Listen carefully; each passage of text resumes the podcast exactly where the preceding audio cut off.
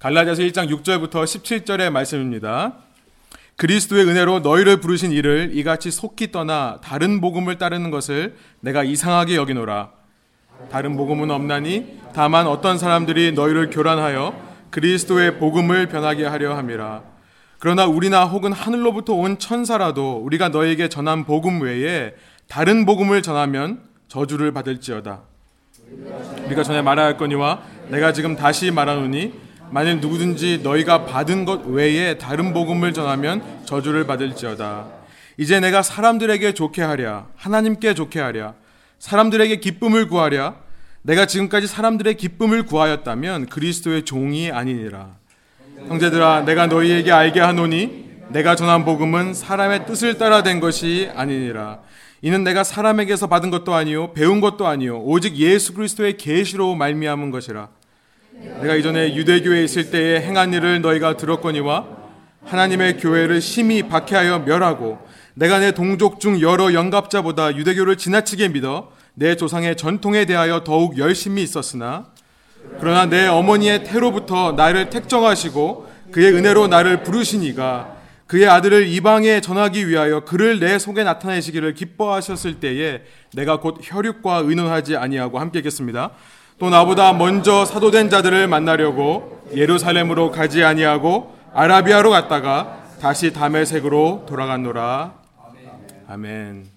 우리에게 주신 하나님 말씀입니다. 우리 자리에 앉으시면서 예. 다시 한번 좀 인사할까요? 좀 이렇게 거칠애로 하지 마시고요. 우리 눈을 똑바로 보시면서 하나님의 은혜입니다. 예.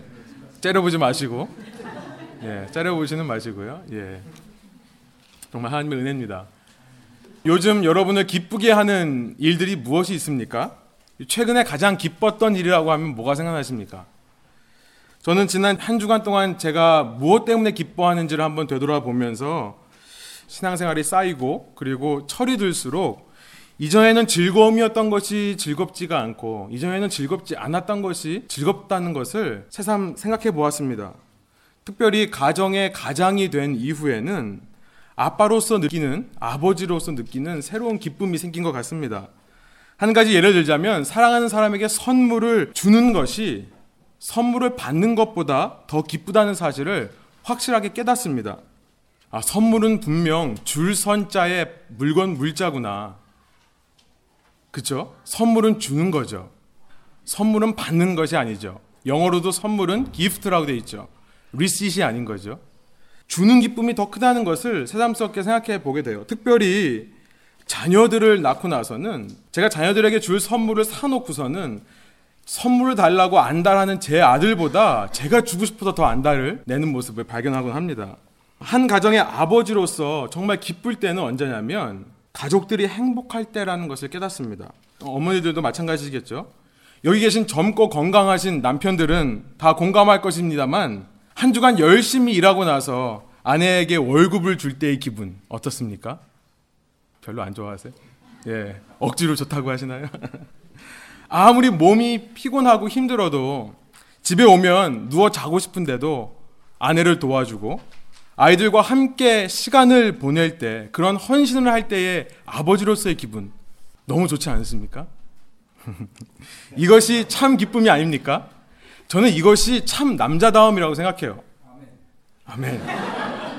예, 맞습니다. 여기 계신 아직 결혼 안 하는 남자들, 이게 남자다움이에요. 집에 들어가서 4시간 달라고 할 수 없습니다. 헌신하는 겁니다. 남자들은요, 남편들은 헌신하는 거예요. 헌신하지 않을 거면 결혼하지 말라고 하고 싶지만 그렇게까지 말하기 좀 그렇죠. 여러분 조창인의 소설 가시고기를 읽어보셨습니까? 너무나 비현실적인 이야기예요, 사실은. 하지만 그 속에서 느껴지는 아버지의 사랑은 누구나 아버지를 가진 사람이라면 공감할 수 있는 것이기에 당시 2000년도에 이 책이 처음 나왔을 때 수많은 사람들을 울렸습니다. 저도 이 책을 읽고 많이 울었었는데요. 아들이 백혈병, 루키미아에 걸려서 죽어가는 그 아들을 고치기 위해 자기 자신은 간암이 걸린 줄도 모르고 끝까지 아들과의 약속을 지키며 끝까지 아들을 위해 기도하다가 죽어간 한 아버지의 모습. 그 모습 속에서 저는 아, 참 남자다움은 이런 거구나라는 것을 발견하였었습니다. 몇 년 전에는 제가 어, 겉으로 보기에는 그렇지 않은 것 같지만 저도 자주 울거든요. 근데 세상 노래를 듣다가 운 적이 있었어요. 그 나는 가수다라는 TV 프로그램에 인순이 씨가 아버지라는 곡을 부르는데 어 그 노래를 들으면서 눈물이 나더라고요.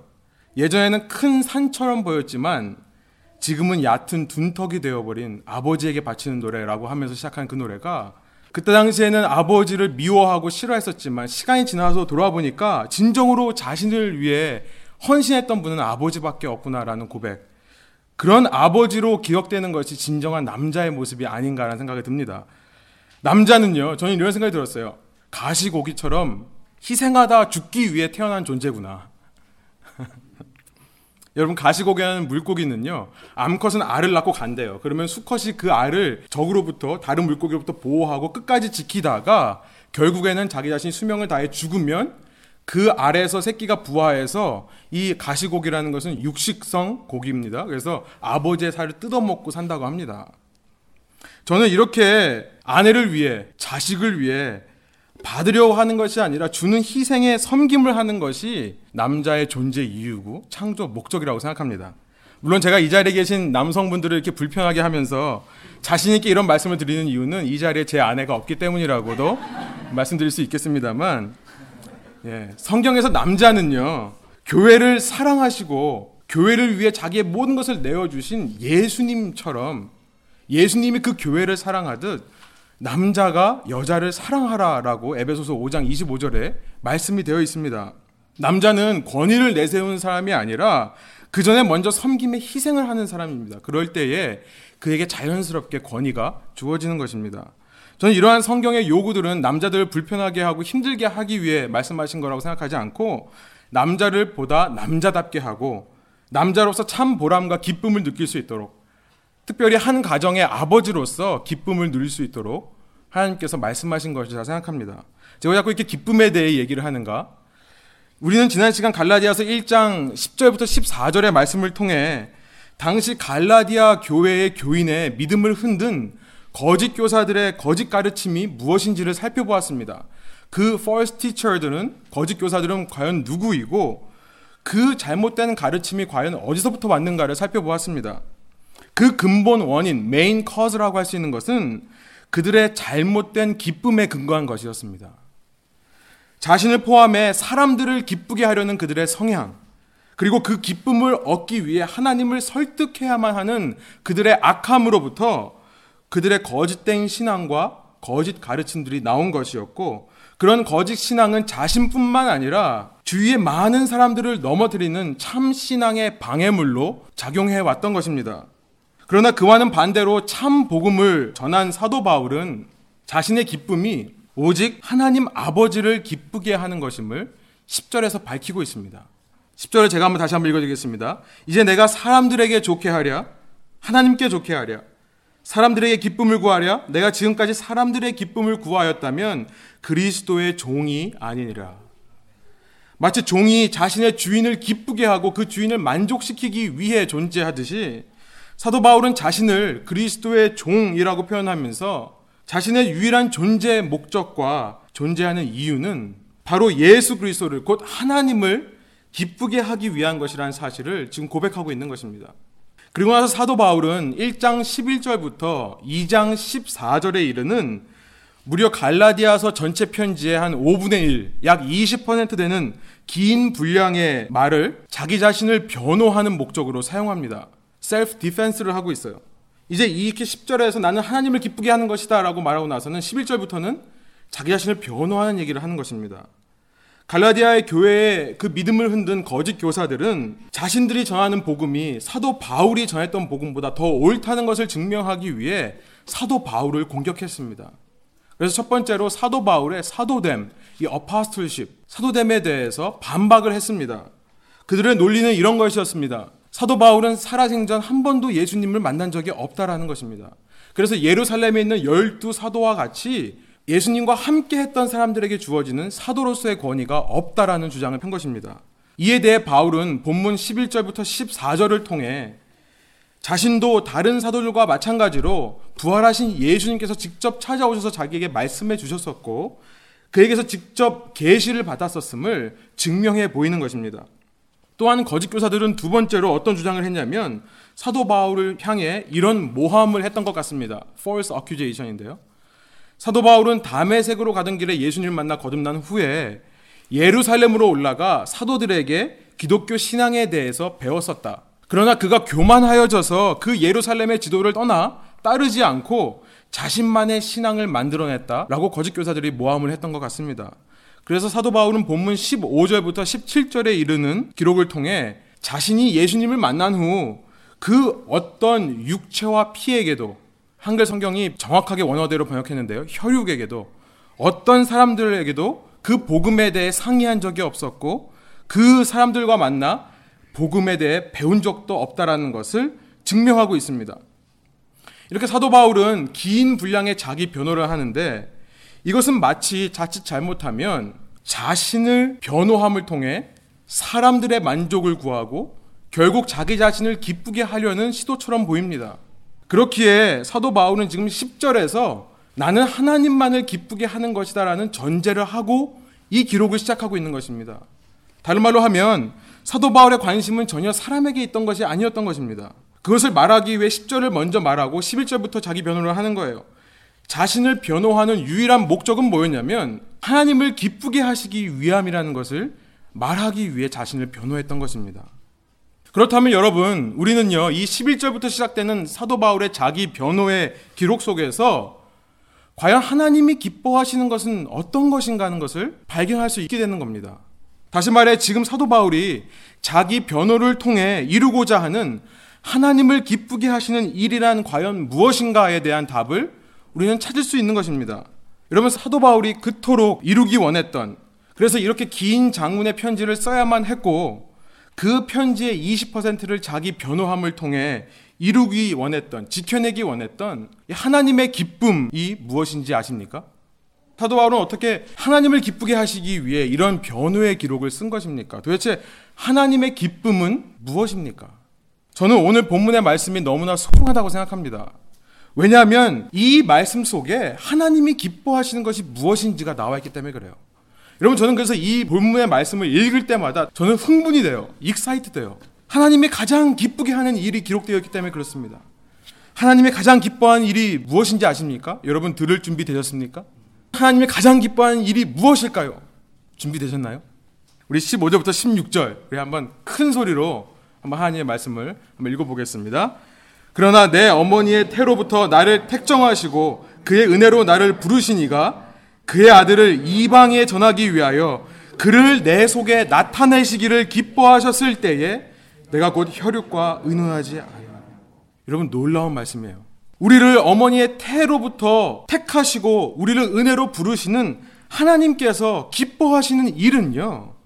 그의 아들 곧 예수 그리스도를 우리 속에 리빌 나타내 보여주시는 겁니다. 계시해 주시는 것을 기뻐하신다는 거예요.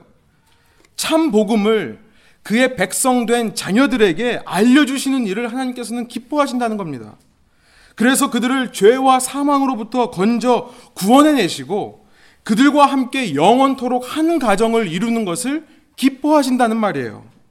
그리고 그 일을 위해 자기 스스로 인간의 모습으로 이 땅에 오셔서 죽기까지 하시는 희생의 사역을 기뻐하신다는 것입니다. 그렇죠. 우리 인간 아버지들도 가정을 섬기고 가정을 위해 헌신하는 것이 이렇게 기쁜데요. 우리의 아버지 되시는 하나님께서도 같은 말씀을 하고 있는 것입니다.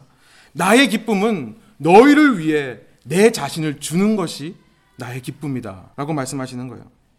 그래서 사도 바울은 누구보다 이러한 아버지의 마음을 잘 알았기 때문에 하나님의 기쁨을 위해 자기가 전한 복음이 헛된 것이 되지 않도록 자기 변호를 하고 있는 것입니다. 또한 그들을 향한 그리스도의 생명의 헌신이 헛된 것이 되지 않게 하기 위해서 이러한 자신의 이야기를 편지의 20%나 다다르는 긴 분량을 통해 기록하고 있는 것입니다. 여러분 우리가 하나님의 기쁨이 무엇인지 사도 바울의 고백을 통해 알았다면 이제 우리는 본문에 기록된 사도 바울의 이 자기 변호의 내용 속에서 우리도 어떻게 하면 사도 바울과 같이 하나님을 기쁘게 할 수 있는가에 대한 답을 발견할 수 있습니다. 결론부터 말하면 하나님을 기쁘시게 하는 일은 무엇을 하는 것이 아니에요. doing에 있지 않습니다. 하나님을 기쁘게 하는 것은 being, 내가 어떤 존재가 되느냐에 있습니다. 다른 말로 말하면 하나님의 우리를 향한 은혜를 깨닫는 데 있어요. 하나님의 우리를 향한 은혜를 깨닫는 것에 하나님의 기쁨을 우리가 만족시켜 드릴 수 있는 것입니다. 우리는 그 은혜를 깨닫고 받아들이기만 하면 되는 거라는 거예요. 슬라이드를 한번 보여주시겠어요? 저는 방금 읽은 15절부터 16절의 내용에서 이러한 하나님의 은혜를 깨닫는 그 하나님의 은혜가 무엇인가 그 은혜를 세 가지로 발견합니다. 이것을 나누기 원하는데요. 첫 번째는 계시의 은혜라고 하는 grace of revelation. 두 번째는 선택의 은혜, 특별히 무조건적인 선택의 은혜라고 할 수 있는 unconditional election, grace of unconditional election. 그리고 세 번째는 부르심의 은혜라고 생각합니다. grace of calling, grace of vocation. 이제부터 여러분 본론으로 들어가서 우리 한 가지씩 살펴보기로 합니다. 지금부터 시작이에요.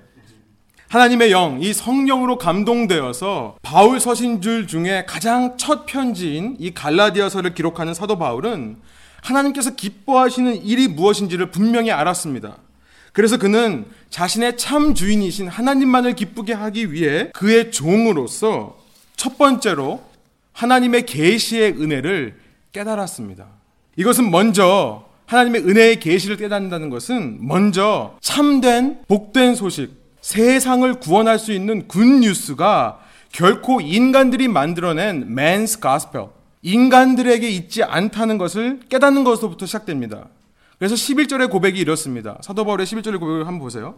형제들아 내가 너희에게 알게 하노니 내가 전한 복음은 사람의 뜻을 따라 된 것이 아니니라. 영어로 보면요. The gospel that I preached was not man's gospel. 내가 전한 복음은 사람의 복음이 아니라는 겁니다. 인간이 인간의 힘으로 무엇을 이루어 보겠다라고 하는 세상의 인본주의적인 복음들 중에 하나가 아니라는 거예요. 12절에 계속해서 사도 바울이 이렇게 고백합니다. 이는 내가 사람에게서 받은 것도 아니요 배운 것도 아니요 오직 예수 그리스도의 계시로 말미암은 것이라. 사람들로 하여금 참 구원에 이르게 하는 예수 그리스도의 은혜의 복음은 인간이 신을 찾아가는 인간의 노력에 근거한 것이 아니라 신이 거꾸로 인간을 찾아오시는 은혜. 오직 하나님께서 그리스도를 통해 계시하시기를 기뻐하시는 그 은혜를 통해 깨달아지는 것이 참 신앙의 진리인 것을 지금 사도 바울은 고백하고 있는 것입니다. 그래서 제가 계시의 은혜라는 표현을 사용하는 것입니다. 여러분 당시 사도 바울 당시 세상의 종교들은 세상의 철학들은 모두 신을 가리켜서 알 수 없는 존재라고 했습니다. 이 unknowability 혹은 incomprehensibility라고 표현되는 이 하나님을 알 수 없다, 신을 알 수 없다는 이 신의 속성은 당시 철학과 종교에 널리 퍼져 있던 인간의 상식이었습니다. 상식적으로 생각해서 신이란 반드시 자신의 신성을 유지하기 위해 신비로움, 이 미스테리를 가지고 있어야 됩니다. 우리 자매들만 미스터리를 가진 게 아니죠. 신도 자기 자신의 미스터리를 유지해야 됩니다. 그러지 않고 어느 한 인간이 내가 어느 순간 신을 알았다라고 하면 그 순간부터 그 신은 신이 아닌 것이 되기 때문입니다. 그래서 유태인들은요, 성경에 나타난 하나님을 믿는다 하면서도 하나님 자체를 알 수 없다. 하나님과의 친밀한 교제에는 관심이 없고 하나님께서 말씀하셨던 그 계명만을 형식적으로 지키는 율법적인 가식적인 외식의 삶을 살았던 것입니다. 이런 종교 생활을 했던 것입니다. 그들의 근본에는 하나님을 향한 신비로움이 있었던 것입니다. 당시의 이방인들은 그렇게 알지 못하는 신을 달래기 위해 그 신이 화가 나지 않게 하기 위해 신전에 가서 제사를 드렸던 것입니다. 신전에서 제사를 드리는 사제들, 그 미디에이터, 중재자들을 세워놓고 나는 그 신이 누군지를 모르지만 당신들이 가셔서 나를 위해 대신하여 그 신에게 제사를 드려 주십시오. 그래서 그 신이 노엽지 않게 화를 내지 않게 해 주십시오. 당시 이방인들은 이런 생각을 했던 거예요. 그 신에게 제사 드리고 나서 내가 어떤 종교적인 의무를 다하고 나면 마치 내 삶의 문제들이 해결되고 내 삶의 안정이 찾아오고 내 생업이 번창할 거라는 막연한 기대 속에 살았던 것입니다. 그랬기에 이 두 가지 종교적인 성향으로부터 지난 시간 저희가 살펴본 대로 예수님을 믿는다고 하는 기독교인들 사이에도 네 가지 함정에 빠지는 일이 생겨났죠. 교만과 가식이라는 함정, 그리고 쾌락주의와 기복주의라는 함정이 생겨남을 지난 시간 살펴보았습니다. 그러나 사도 바울은 참 기독교란 계시된 하나님을 믿는 신앙임을 바르게 알았습니다. 참 기독교란 계시된 하나님을 믿는 신앙입니다. 그가 신앙을 갖게 된 이유, 사도 바울이 구원을 받게 된 이유는 오직 예수 그리스도께서 자신에게 그 참 신앙의 길을 계시해 주시기를 기뻐하셨기 때문이라는 사실을 알았던 것입니다. 그래서 12절에서 이렇게 고백하는 거예요. But I received the gospel through the revelation of Jesus Christ. 내가 예수님을 통해 계시를 받았다라고 얘기하고 있는 것입니다. 여러분 이 시간 제가 여러분에게 간절한 마음으로 권면하고 싶은 것이 있습니다. 여러분 여러분이 이렇게 예수 그리스도에 대해 듣고 배우게 되는 이유가 뭐라고 생각하십니까? 여러분이 어떤 계기로 이 자리에 와서 말씀을 듣고 계십니까? 어떤 계기로 교회에 소속되고 예배를 드리고 신앙인들과 교제하게 됩니까? 여러분, 여러분 속에서 어떤 선한 동기가 생겨났기 때문이 아니라는 것을 여러분 반드시 깨닫기를 바라요. 오직 하나님께서 12절과 16절의 말씀처럼 예수 그리스도를 여러분 가운데 나타내시기를 여러분 가운데 계시하시기를 기뻐하셨기 때문임을 여러분 받아들이십시오. 신앙의 시작은 결코 나로부터 시작하는 것이 아닙니다. 인간의 힘으로 신을 알아가고 인간의 doing, 인간의 어떤 것을 하는 노력으로 신처럼 될 수 있다고 생각하면 안 됩니다. 오직 신이 우리에게 먼저 계시해 주시고 신이 우리의 손을 잡아 이끌어 주셔야만 갖게 되는 것이 참 신앙인 것입니다. 내가 알지 못하는 신을 하나씩 하나씩 어떤 아이템들을 모아가며 신처럼 되어가기 위해 신을 닮아가기 위해 어떤 그런 과정을 거쳐서 신을 찾아가는 것이 신앙의 길이 아니라 오히려 신이 우리를 찾아오는 길이 신앙의 길인 것입니다.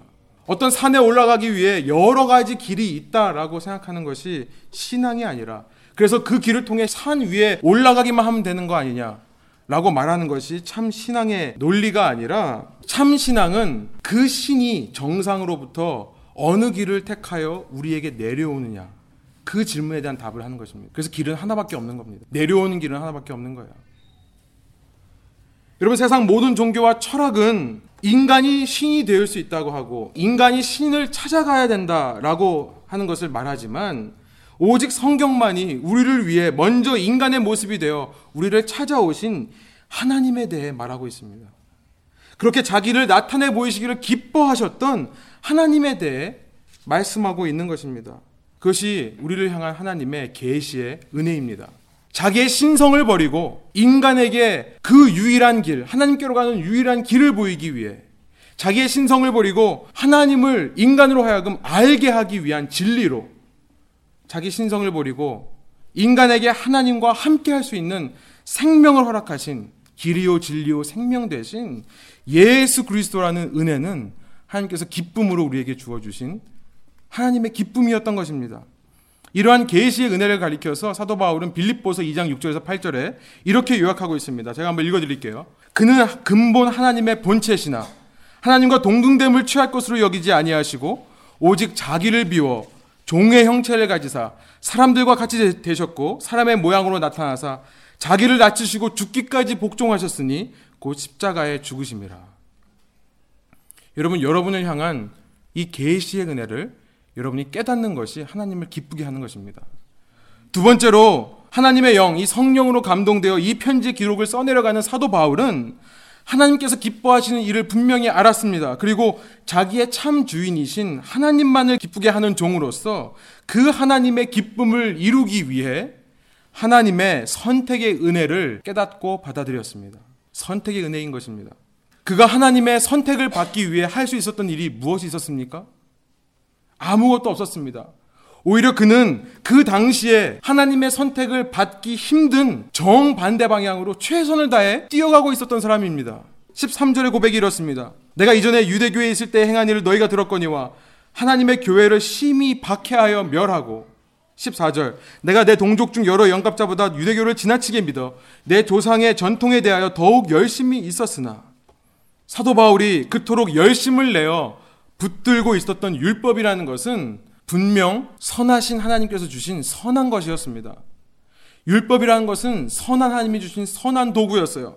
마치 거울과 같은 거예요. 거울과 같이 자신의 모습을 들여다보며 나의 문제점과 나의 잘못을 발견할 수 있는 거울이었습니다.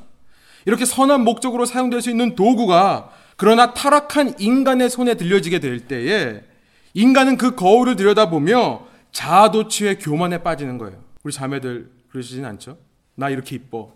그 결과 이렇게 자아도취 교만에 빠진 결과 봐야 될 것을 보지 못하고 반드시 짚고 넘어가야 될 것을 그냥 넘어가게 되는 가식의 종교 생활을 하게 된 것입니다. 그러한 사도 바울은 그렇게 율법이라는 도구를 가지고 자기의 육체의 욕심을 이루기 위해 선한 도구가 아니라 악한 도구로 사용하며 기독교인들을 잡아 죽이기 위해 다음의 색으로 가는 그 길 위에서 하나님의 계시의 은혜를 접합니다. 하나님께서 그에게 자신을 나타내 보여주시는 계시의 은혜를 깨닫게 되는 거예요.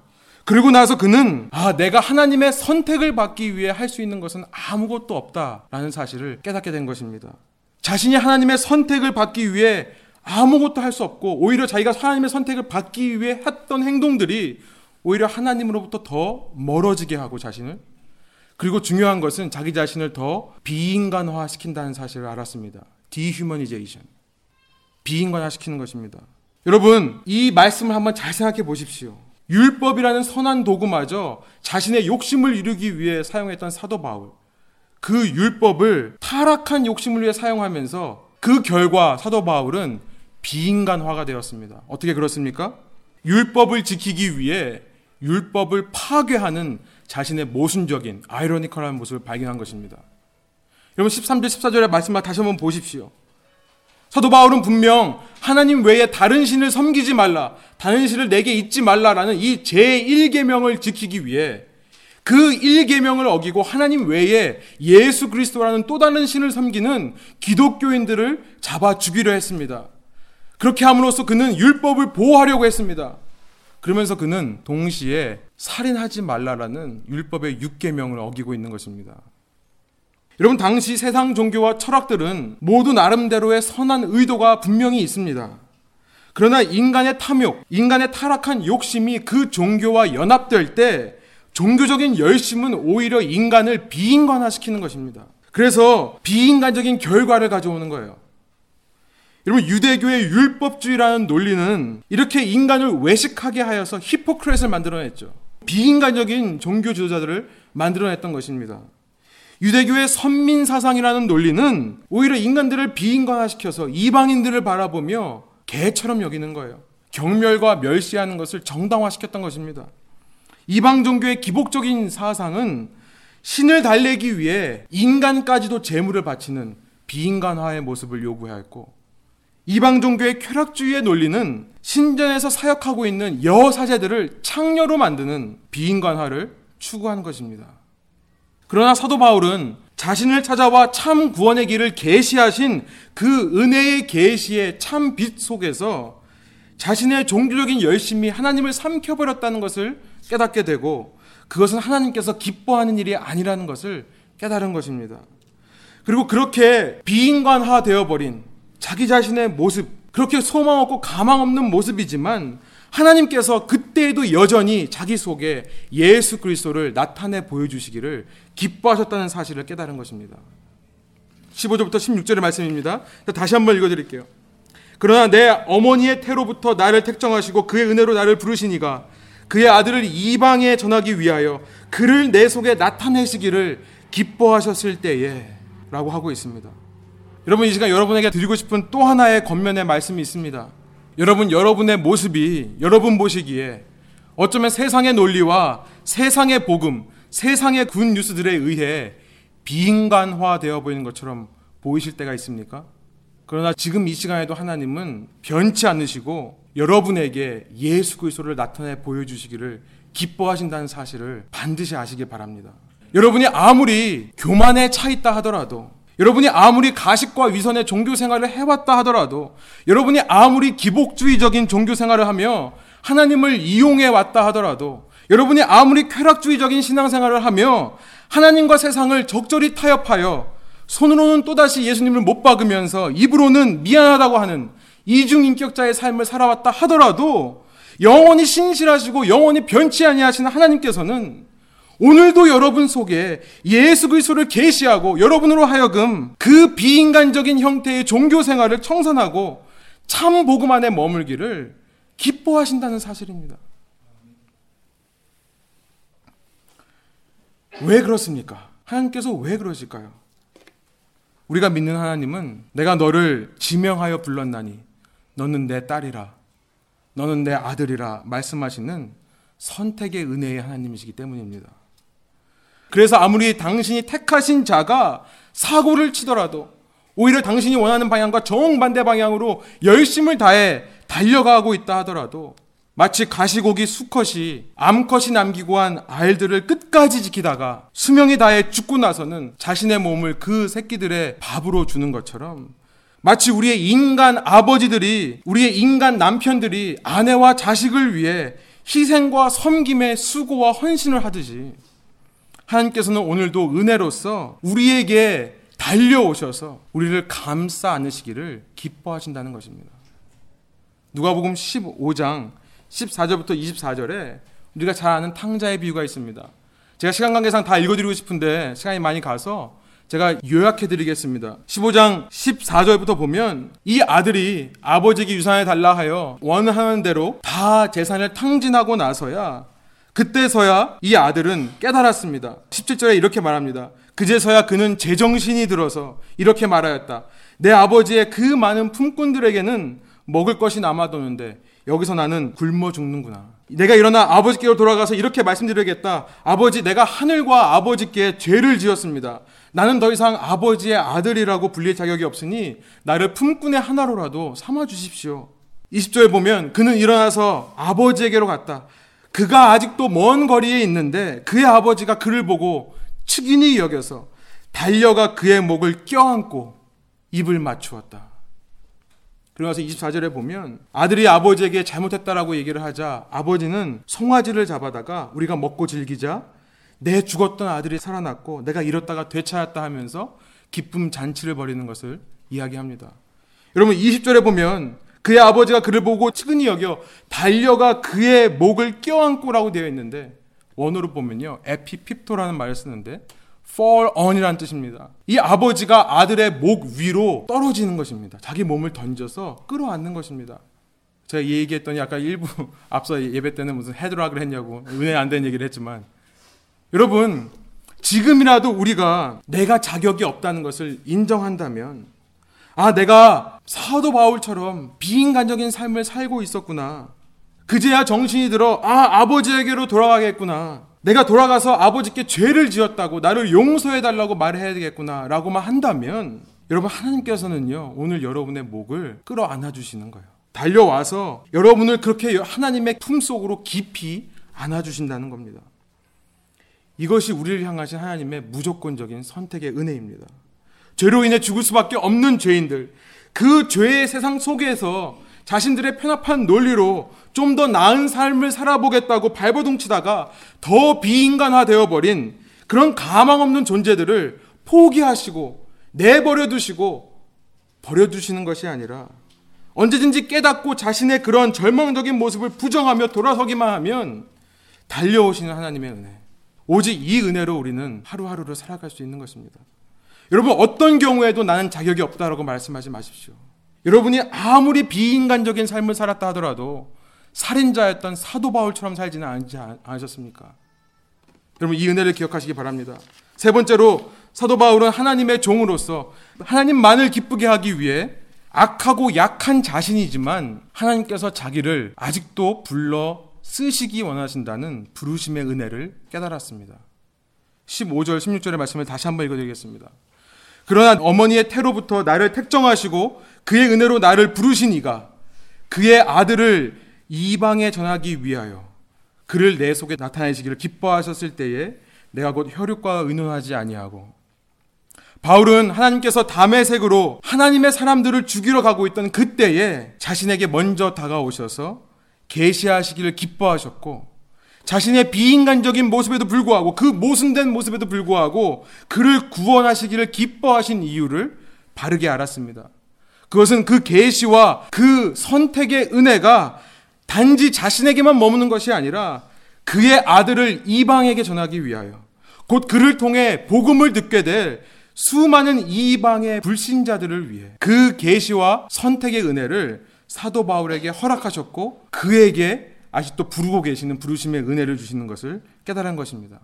그래서 사도 바울은 일평생을 복음의 빚진 자로서 자신이 멸망으로 떨어지지 않고 영생을 누리게 된 것은 오직 자신을 통해 자신과 같은 이 땅 속에서 비인간적인 삶을 살고 있는 사람들을 예수 그리스도를 알게 하고 그들에게 예수 그리스도를 계시하고 그들의 비인간적인 삶을 청산하며 선택의 은혜를 깨닫게 하는데 있었다는 사실을 깨달은 것입니다. 17절 말씀입니다. 또 나보다 먼저 사도된 자들을 만나려고 예루살렘으로 가지 아니하고 사도 바울은 이러한 부르심의 은혜를 알았기에 그 은혜를 체험하는 순간 예루살렘으로 가지 않았다는 것입니다. 신앙인들끼리 교제를 힘쓰지 않았다는 것입니다. 그러면서 이렇게 말합니다. 그는 아라비아로 갔다가 다시 다메섹으로 돌아갔노라.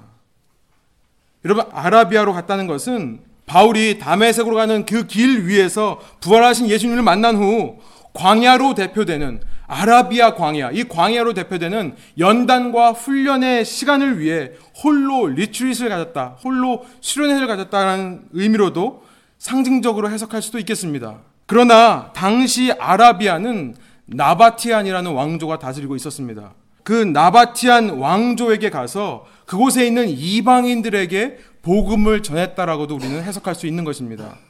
시간 관계상 자세한 설명은 제가 이메일로 보내드릴 설교 원고를 참고해 주세요. 제가 거기다 자세하게 떴습니다. 그러나 후에 고린도 후서 11장 32절부터 33절에 보면 이 나바티안 왕조의 왕이었던 이 아레다라는 아레타스라는 왕이 신하를 보내 담에색으로 돌아온 사도 바울을 잡아 죽이려 하는 장면이 나옵니다.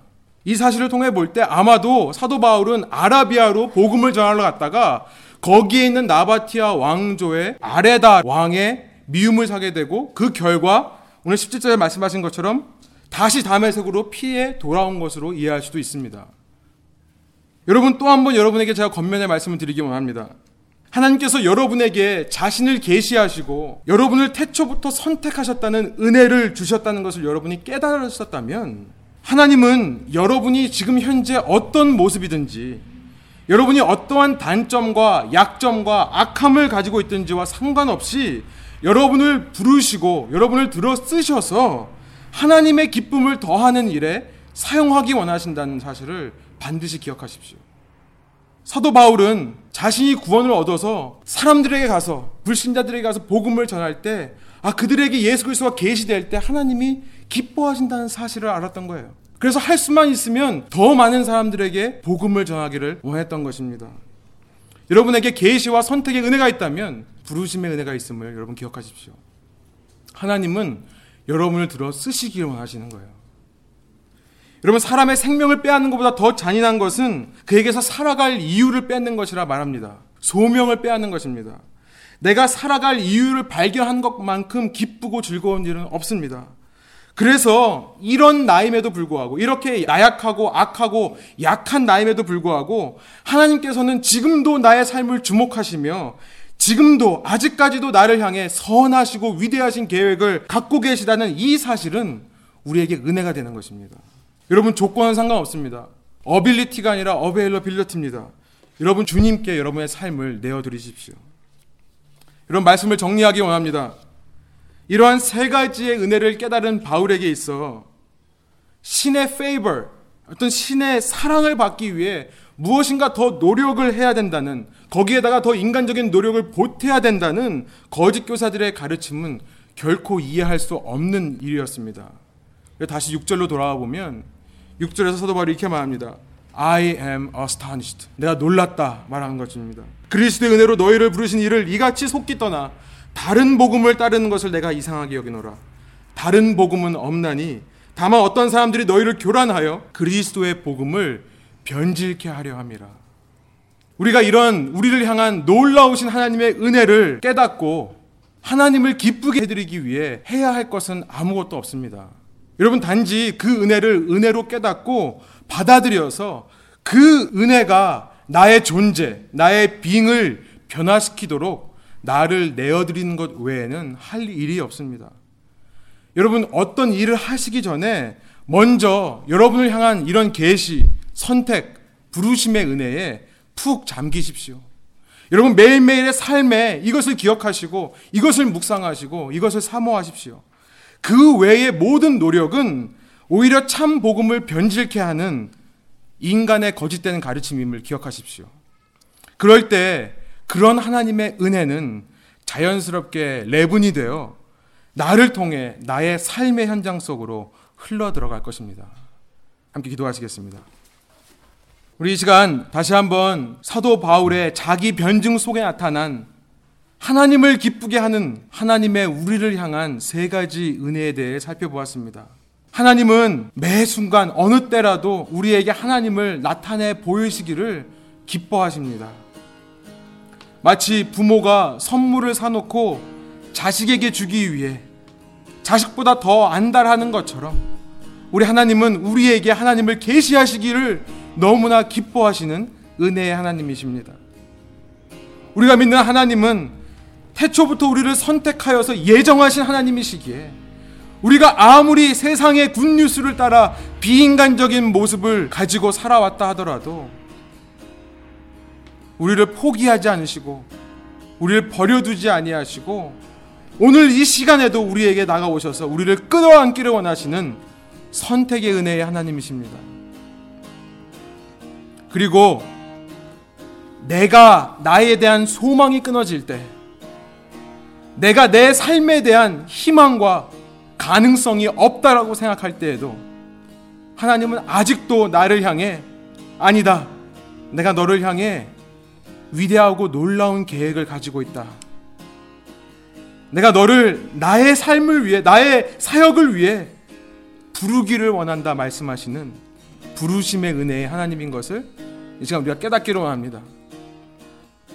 그리고 우리 반응하기를 원합니다. 주님, 제가 주님 품으로 다시 돌아갑니다. 주님 곁으로 나를 인도하여 주십시오. 주님 그 품 안에 제가 안기고 싶습니다. 이 시간 저를 찾아와 주셔서 저에게 계시해 주시고 저의 이 비인간화된 모습을 청산시켜 주시고 아직도 하나님께서 나에 대한 선한 계획이 있음을 믿게 하여 주셔서 그 은혜 속에 살아갈 수 있도록 인도하여 주십시오. 우리가 하나님을 만족시키기 위해 할 수 있는 일이 아무것도 없습니다. 하나님 우리가 하는 행동을 통해 기쁨을 받는 분이 아니십니다. 우리의 being, 우리가 이런 은혜를 체험하고 그 은혜 안에 푹 잠길 때 그것만으로 만족하시는 사랑의 하나님이십니다. 이 시간 그 하나님을 사랑한다는 고백으로 우리 잠잠히 기도하시며 하나님께 나가기로 합니다. 함께 기도하시겠습니다.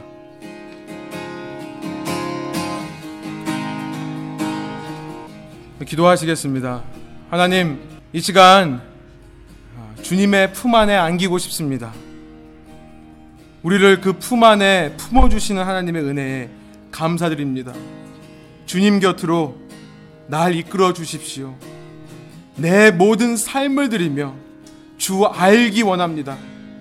계시해 주시고 나의 비인간적인 모습을 청산할 수 있도록 도와주시며 내 자신에 대한 모든 열등감과 걱정과 근심이 사라질 수 있도록 인도해 주셨어.